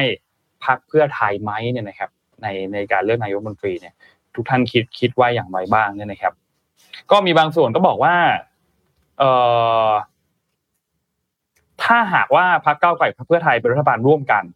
ก็ควรที่จะโหวตให้ ถ้าเป็นพรรคร่วมกัน อันนี้ก็แน่นอนนะครับ แต่พรรคก้าวไกลโดนฉีก MOU แล้วเพราะฉะนั้นไม่ควรโหวตให้พรรคเพื่อไทยเพราะรู้สึกว่าเกมนี้มันยังไม่จบนะครับ อันนี้ก็มีคนที่มีคนพูดถึงนะครับเอ่อมีอันไหนอีก ก็บอกว่าก้าวไกลไม่ควรโหวตให้เพื่อไทยเพราะเพื่อไทยเออจับมือภูมิใจไทยที่ประชาชนไม่ต้องการและขัดมติประชาชนที่เลือกก้าวไกลมานะครับ มีไหมฮะคือแล้วนนท์คิดว่าก้าวไกลควรยกมือไหมอืม ถ้าเอาส่วนตัวเนี่ยนะครับนนนนนนคิดว่า ไม่จำเป็นนะถ้าถ้าเอาจริงๆคือไม่จำเป็น เพราะว่าหนึ่งคือก็ก็ไม่ได้อยู่ในเป็นไม่ได้อยู่เป็นหนึ่งในพรรคร่วมนะครับอ่าแล้วก็ยังมีอีกหนึ่งเหตุผลหนึ่งที่ที่รู้สึกว่าถ้าน่าจะเป็นคุณชัยธวัฒน์ที่เป็นเลขาธิการของพรรคพูดว่าถ้าพรรคก้าวไกลโหวตให้พรรคเพื่อไทยเนี่ย อาจจะเป็นไปสร้างความกังวลให้กับสวหรือใครที่เขาไม่ชอบพรรคก้าวไกลหรือเปล่า ไปกังวลว่าแบบพรรคก้าวไกลกับพรรคเพื่อไทยมีอะไรอยู่เบื้องหลัง มีดีลลับมีอะไรกันหรือเปล่า พอโหวตนายกเสร็จแล้วแล้วเอาจะเอามาร่วมรัฐบาลหรือเปล่าอะไรอย่างเงี้ยเขาเพราะว่าเพราะว่าอย่างที่ทุกคนทราบว่าพอโหวตนายกเสร็จปุ๊บสวก็หมดอำนาจแล้วถูกไหมครับ ไม่ได้มีไม่ได้มีอำนาจอะไรแล้ว เพราะฉะนั้นมันก็จะไปอยู่ที่สภาล่างแทนโอ้ยไม่ต้องไปแคร์หรอกสวครับเขายังไม่แคร์เราเลยครับ เพราะฉะนั้นเนี่ยอะถ้าถามพี่เนี่ยก้าวไกลไม่ควรยกมือครับอะไม่ควรยกมือพี่คือพี่ชัดเจนมากก็คือหนึ่งก็คือการขึ้นมาเป็นผู้นำของของคะแนนที่ทางพรรคเพื่อไทยจะเสนอว่าใครก็ตามเนี่ยมันไม่สง่างาม อืมสองก็คืออ่าถ้าก้าวไกลยกมือแปลว่ายอมรับ ครับจุดยืนต้องชัดเจนนะครับ อะใช่ใช่ใช่เออถ้าไม่ยอมรับก็อย่าไปยกมือให้เขา เพราะมันจะมันจะมีวาทกรรมกลับมาทีหลัง คุณไม่ยอมรับผมแล้วคุณยกมือให้ผมทำไมอะอะใช่มีแน่แน่ๆมีแน่นอนๆเพราะฉะนั้นเนี่ยเอ่อไม่ต้องยกครับเขาไม่ได้ว่าแล้วเขาไม่ได้ปรับตังค์เรานะครับแน่ๆมีแน่แล้วเข้าไปแล้วก็ไม่ยกมือแล้วก็ต้องต้องออกเสียงนะๆอะแต่ต้องออกเสียงเออไม่ใช่ไม่ออกเสียงอันนี้ไม่ได้ไม่ออกเสียงเออไม่ไม่เอางดออกเสียงได้ไหมฮะเอาแบบว่าไม่ก็ไม่ไปเลยเออไม่ก็ไม่เลยโหวตนะครับให้ก็โหวตให้ไปเลยไอ้เอาขอเลยไอ้สองอย่างเนี่ยไม่เข้าประชุมกับไม่ออกเสียงเนี่ยไม่ออกเสียงเนี่ยนะเข้าไปไปแยกออกซิเจนเขาอีกนะอันนี้คือแบบเข้าขั้น ทุเรศที่สุดเลยจริงๆก็คือไม่ออกเสียงเนี่ยคือแบบ เราเราเราเรียนเราเราถูกสอนมาต้องตัดสินใจชีวิตต้องตัดสินใจครับ แล้วการไม่ตัดสินใจคือการตัดสินใจหนึ่งเฮ้ยไม่ใช่นะเว้ยอันนี้ไม่ใช่มันคุณไม่ได้เล่นเล่นแบบระดับคุณทำงานระดับประเทศอยู่ เมื่อกี้มีอีกคนหนึ่งพูดน่าสนใจเหมือนกันครับ ว่าให้รอดูพักร่วมทั้งหมดก่อนฮะให้รอดูพักร่วมทั้งหมดก่อน ว่าร่วม M แปดแปดแปดไม่ไม่พัพักกแรแรกกเหรอว่าไม่ไม่พักใหม่พักใหม่อ๋อพักคณะใหม่คณะใหม่รัฐบาลใหม่ว่าว่าสุดท้ายแล้ว พักร่วมใหม่เนี่ยจะมีพักไหนบ้าง แล้วค่อยดูอีกทีหนึ่งว่าจะโหวตหรือไม่โหวตโอ้ยบอกดูไม่ได้หรอกจนกว่าคนที่เป็นนายกจะมาแล้วเกมพลิกได้อีกตลอดเวลาอะใช่ใช่ใช่เอายังไม่จบนะครับตอนนี้ยังไม่เกจมบเกมครับนี้ยังไม่จบนะต่อยได้นายกแล้วนายกจะเลือกฟอร์มรัฐบาลใหม่ก็อีกทีหนึ่งนะครับอาจจะแบบมีสะดุดขากันอีกรอบหนึ่งสิ่งที่น่าสนใจที่สุดเลยก็คือประชาธิปัตย์นนท์อ๋อใช่ จะอยู่ฝั่งไหน เพราะว่า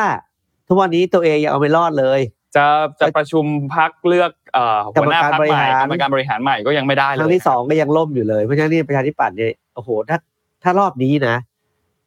ใครจะเป็นรัฐบาลก็ตามผมไม่รู้เอาประชาธิปัตย์เข้าไปเป็นรัฐบาลเลยนะเฮ้ยมันจะตลกบ้างเลยนะครับ จริงพักที่เอาตัวเองไม่รอดเลยอะจะมาเป็นรัฐบาลเนี่ย โอ้โหนะครับยากเอออะนี่มีคอมเมนต์อันหนึงถามว่า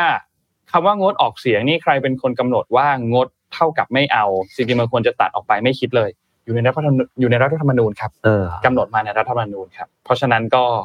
ทุกอย่างถูกเขียนอยู่แล้วในรัฐธรรมนูญปี 60 นะครับ ก็เขาจะตัดออกไปเลยครับไอ้ใช่ครับคำว่างดออกเสียงคืออยู่ในรัฐธรรมนูญนั่นนั่นนั่นเป็นนั่นเป็นนั่นเป็นคำตอบว่าทำไมรัฐธรรมนูญณปัจจุบันถึงมีปัญหาเหลือเกินเออนะครับมีหลายอันเหลือเกินนะครับ